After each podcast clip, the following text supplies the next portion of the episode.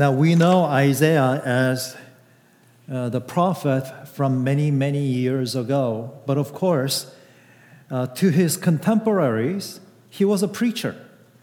Uh, and in many ways, he served the function of a traveling evangelist and a pastor. And obviously, when he was ministering to his contemporaries, he was speaking to them about the matters which concerned them at that present time. But interestingly, as we read through Isaiah, Isaiah very frequently talks about that day, which is a distant future day when God will show his power. And from Isaiah's perspective, that day was so far in the future that none of his contemporaries, and not even himself, had any hope of witnessing that day.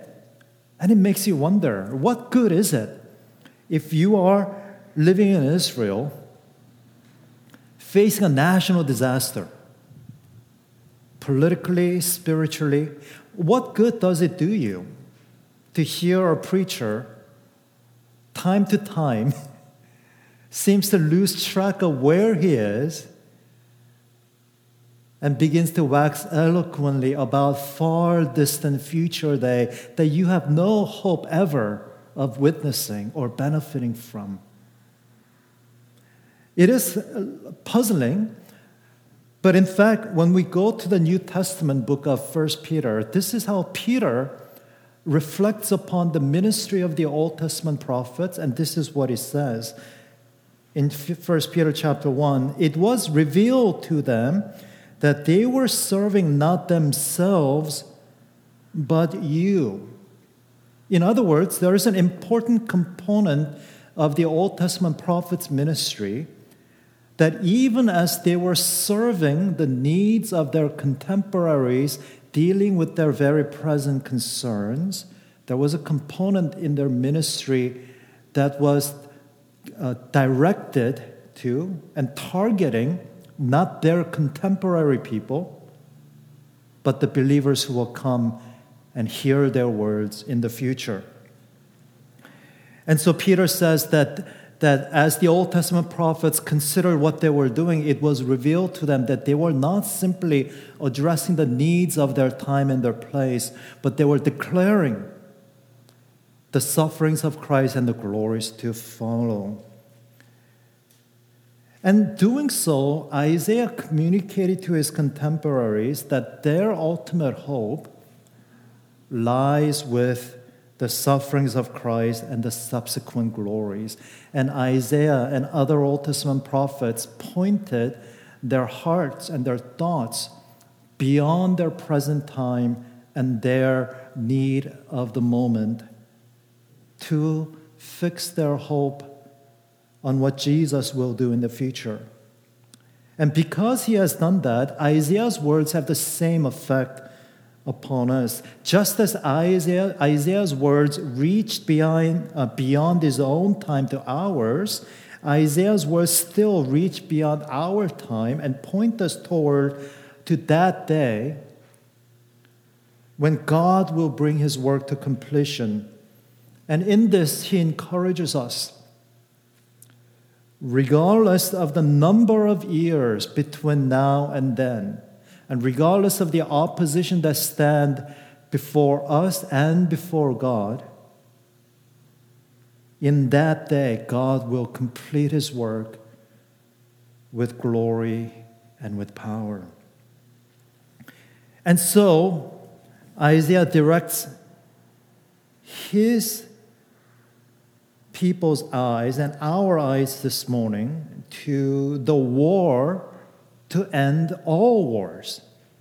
The war to end all wars. And so this chapter begins out uh, begins by saying, "In that day, the Lord with his hard and great and strong sword will punish Leviathan." Now, Leviathan is one of those things from the Bible that has come into our culture. Even if most people uh, do no longer realize the connection in the Bible or to the Bible, uh, Leviathan has sort of an ominous feel to it. It's, it's the title of many horror movies. It's the character in many apocalyptic scenarios. Uh, but it comes from the Bible. And what's interesting is that outside of Isaiah 27, Leviathan is mentioned only four times in the whole Bible.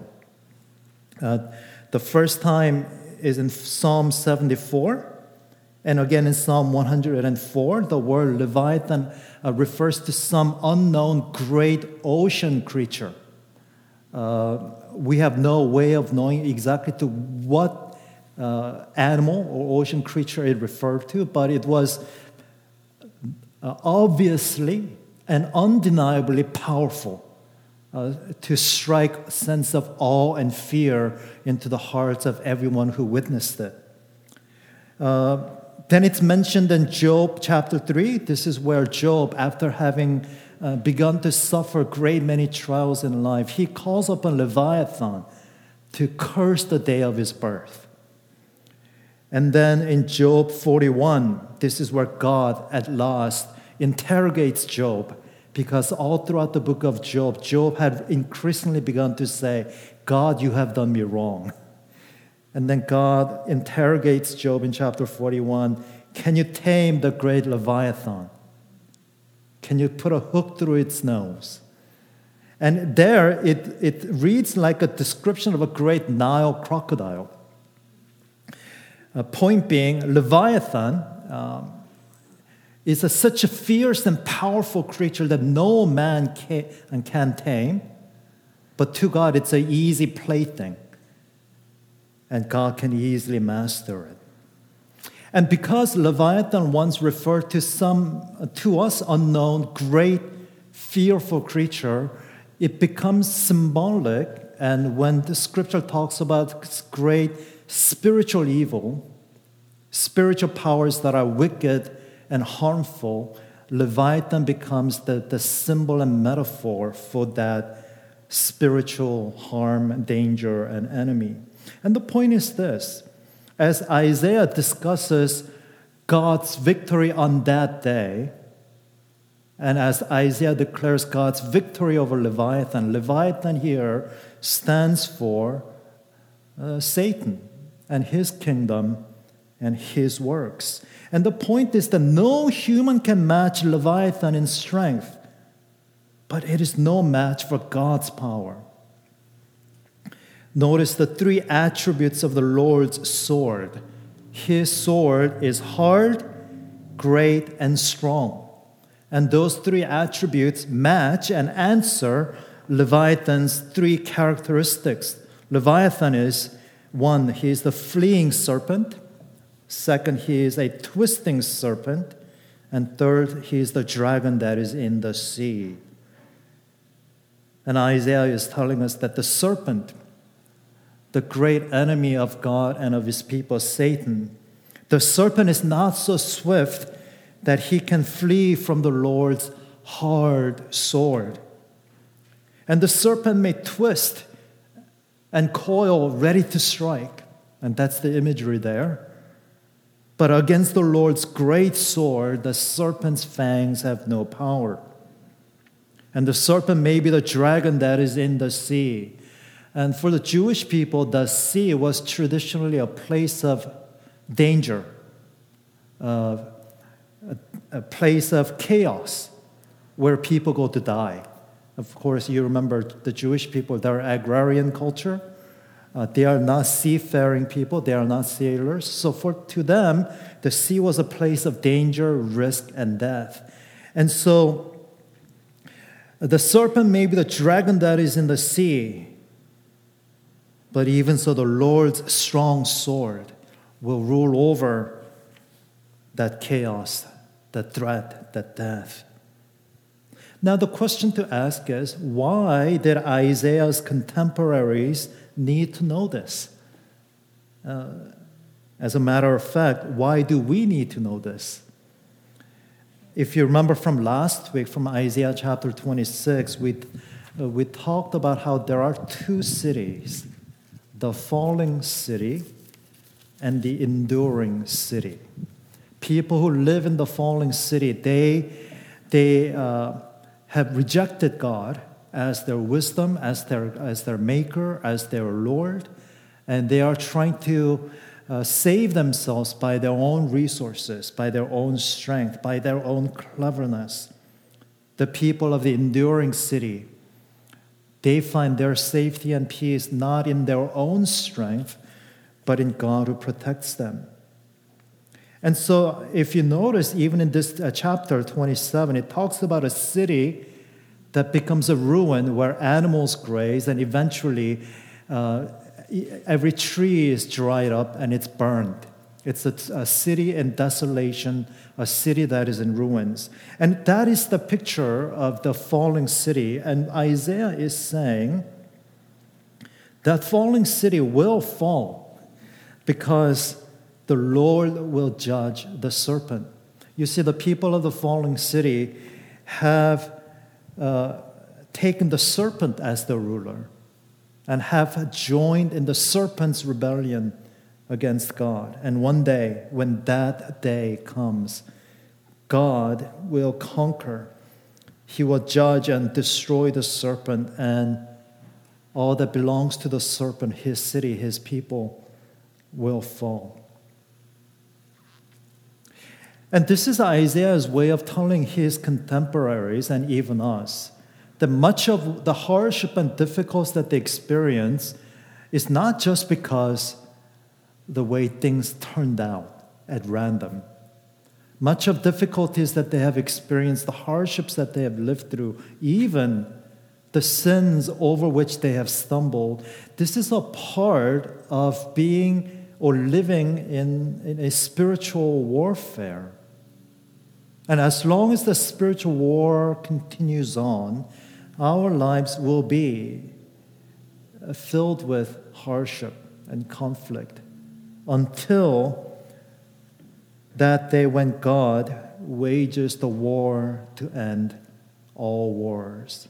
And so, this is Isaiah reminding his people and telling us uh, don't you forget that there is spiritual war happening right now. Don't you forget that we are in fierce war and battle, but one day God is going to wage the war that ends all wars. When that happens, God's people become fruitful. God's people become fruitful. Notice verse 2 In that day, a pleasant vineyard, sing of it. Now, this is the third time that Isaiah has compared Israel to a vineyard. If you remember, uh, he did it first back in chapter 3, where Isaiah compared Israel as a bad vineyard that has been ruined by bad rulers. And because Israel is ruled by wicked rulers, uh, Israel is no longer able to produce good fruit. And then second time Isaiah compared Israel to a vineyard was in chapter 5. There Isaiah says that despite the Lord's care and provision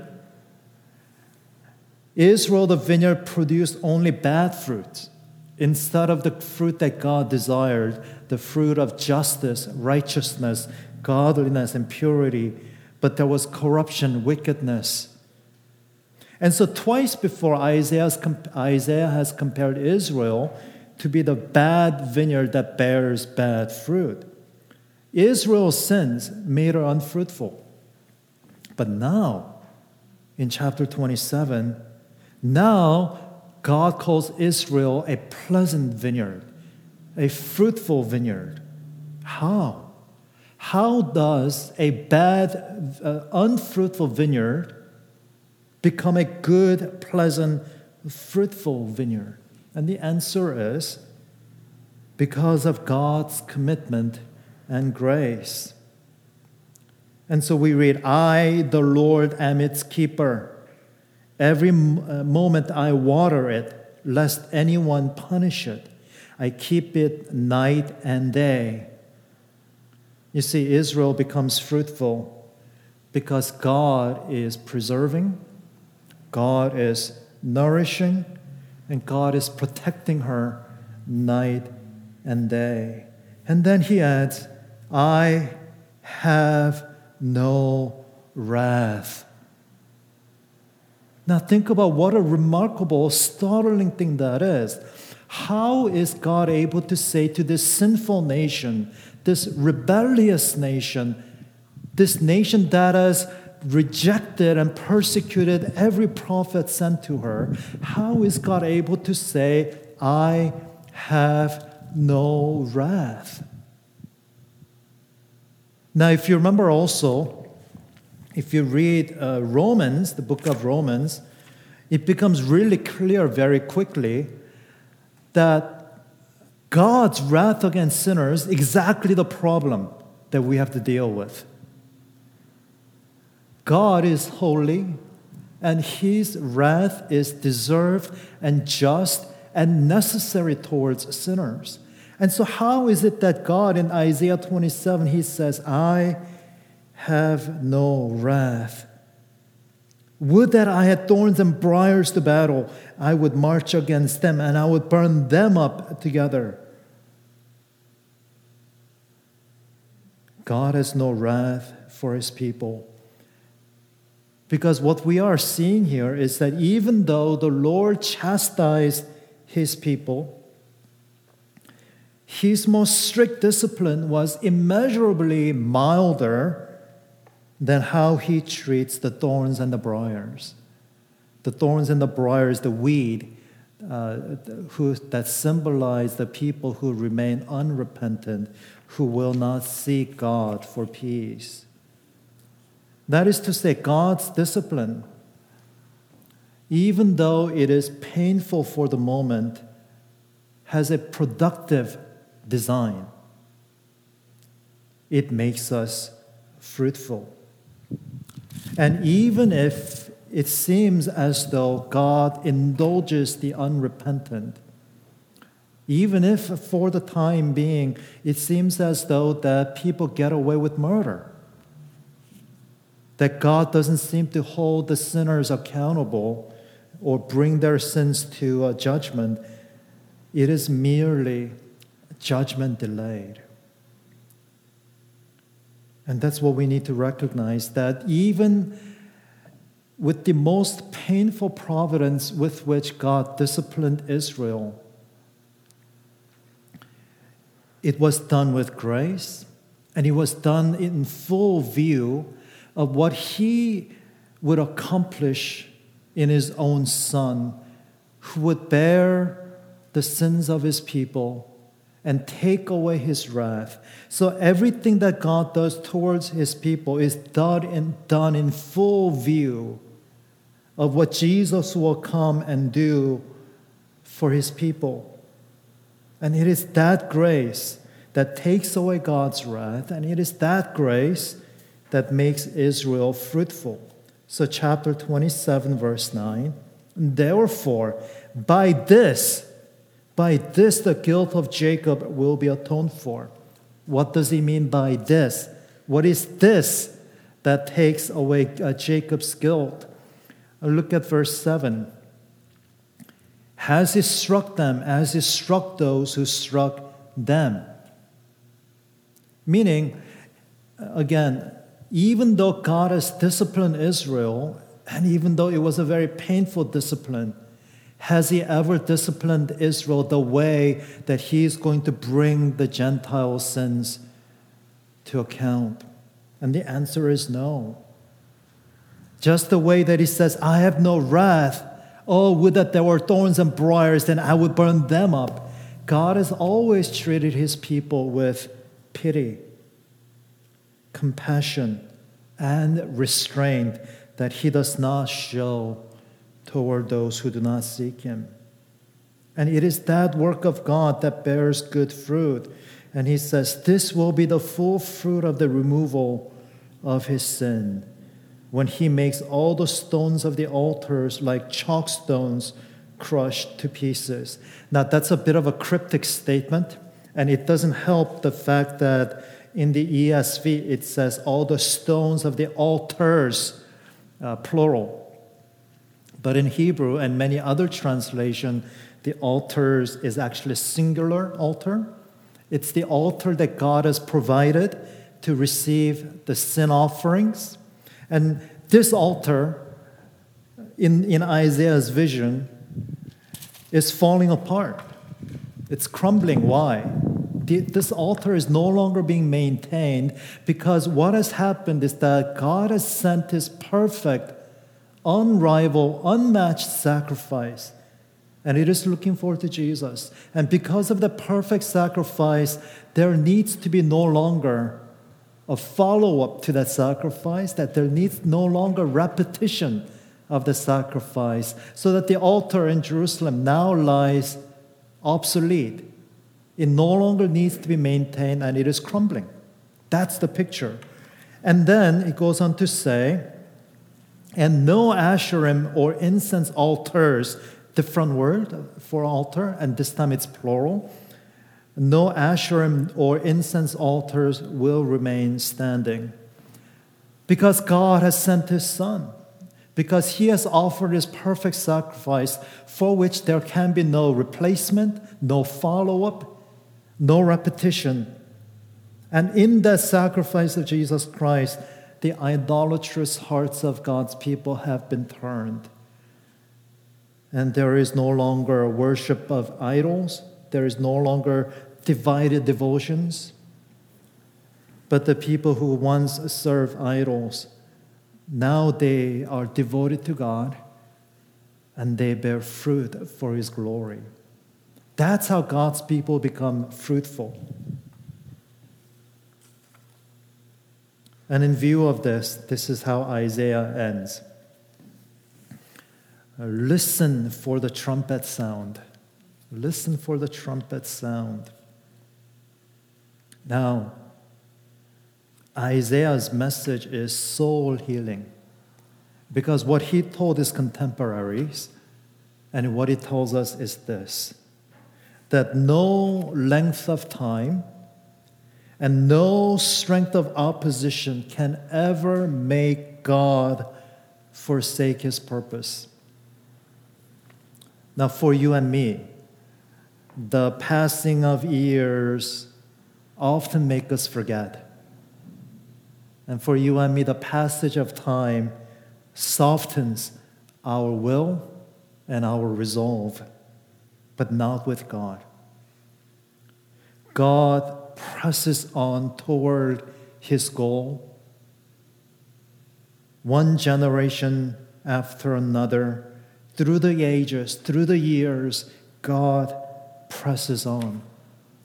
He does not waver, he does not change his mind, and he is never frustrated. And you and I, when we meet stiff opposition and hindrance, we may be disheartened and give up, abandon our goals and dreams and desires. But not with God. The serpent may put up a determined resistance to hinder God's purpose, but as we read in Philippians 1 6, he who began a good work in you will bring it to completion at the day of Jesus Christ. At the day. He's talking about the same thing that Isaiah is talking about that day, at the day of Jesus Christ. You know what that's telling us? The Lamb is mightier than the Leviathan.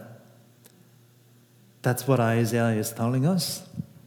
And that's what Paul tells us. And that's what Scripture tells us. Leviathan, although we do not exactly know to what creature it actually referred to, but it was obviously so terrifying, so fear inducing that it served as a fitting metaphor and symbol for the greatest power of darkness but that Leviathan is nothing before the innocent, pure Lamb of God. And that is why Isaiah longs for the day of God's power, because the day of God's power is also the day of great glory for God and joy for us. In that day, the Lord will thresh out the grain, and you will be gleaned one by one, O people of Israel. It's a very tender scene uh, because God personally gathers each soul one by one.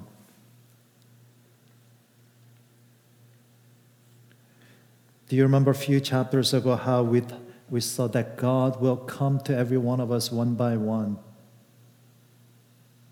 and wipe away every tear from our eyes one by one? And here it's that same kind of thing. On the day of Christ, on the day of glory, God will gather every soul that has trusted Him and every soul that has longed for Him and one by one he will gather them as the harvest of his own long labor. One by one, he knows everyone and he holds every soul dear. One by one, he will call them into glory, and one by one, he will call them into joy. Isn't that amazing? He knows you, he knows every one of you.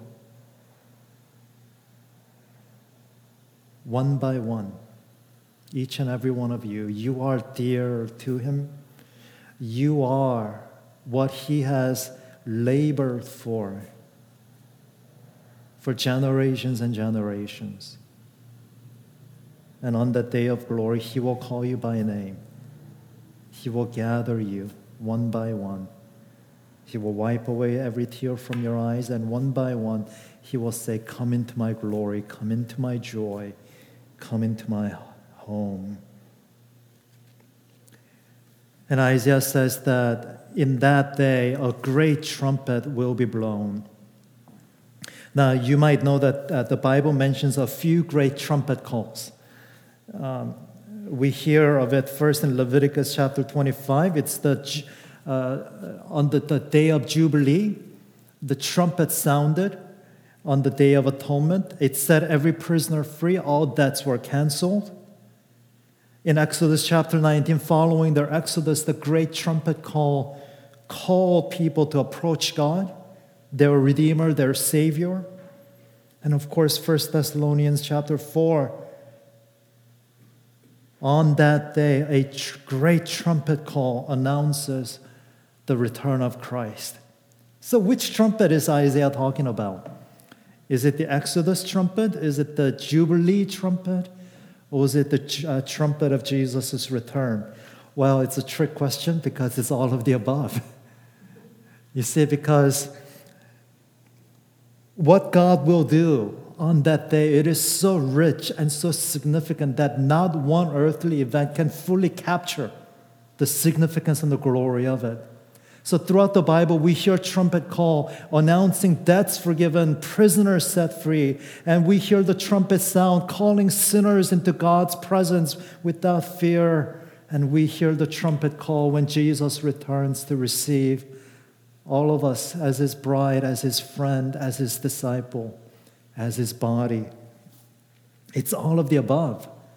Because on that day, when the trumpet sounds, we finally become what we were created to be. We finally receive our glory and our inheritance. And on that day, we finally receive joy that will never be taken away.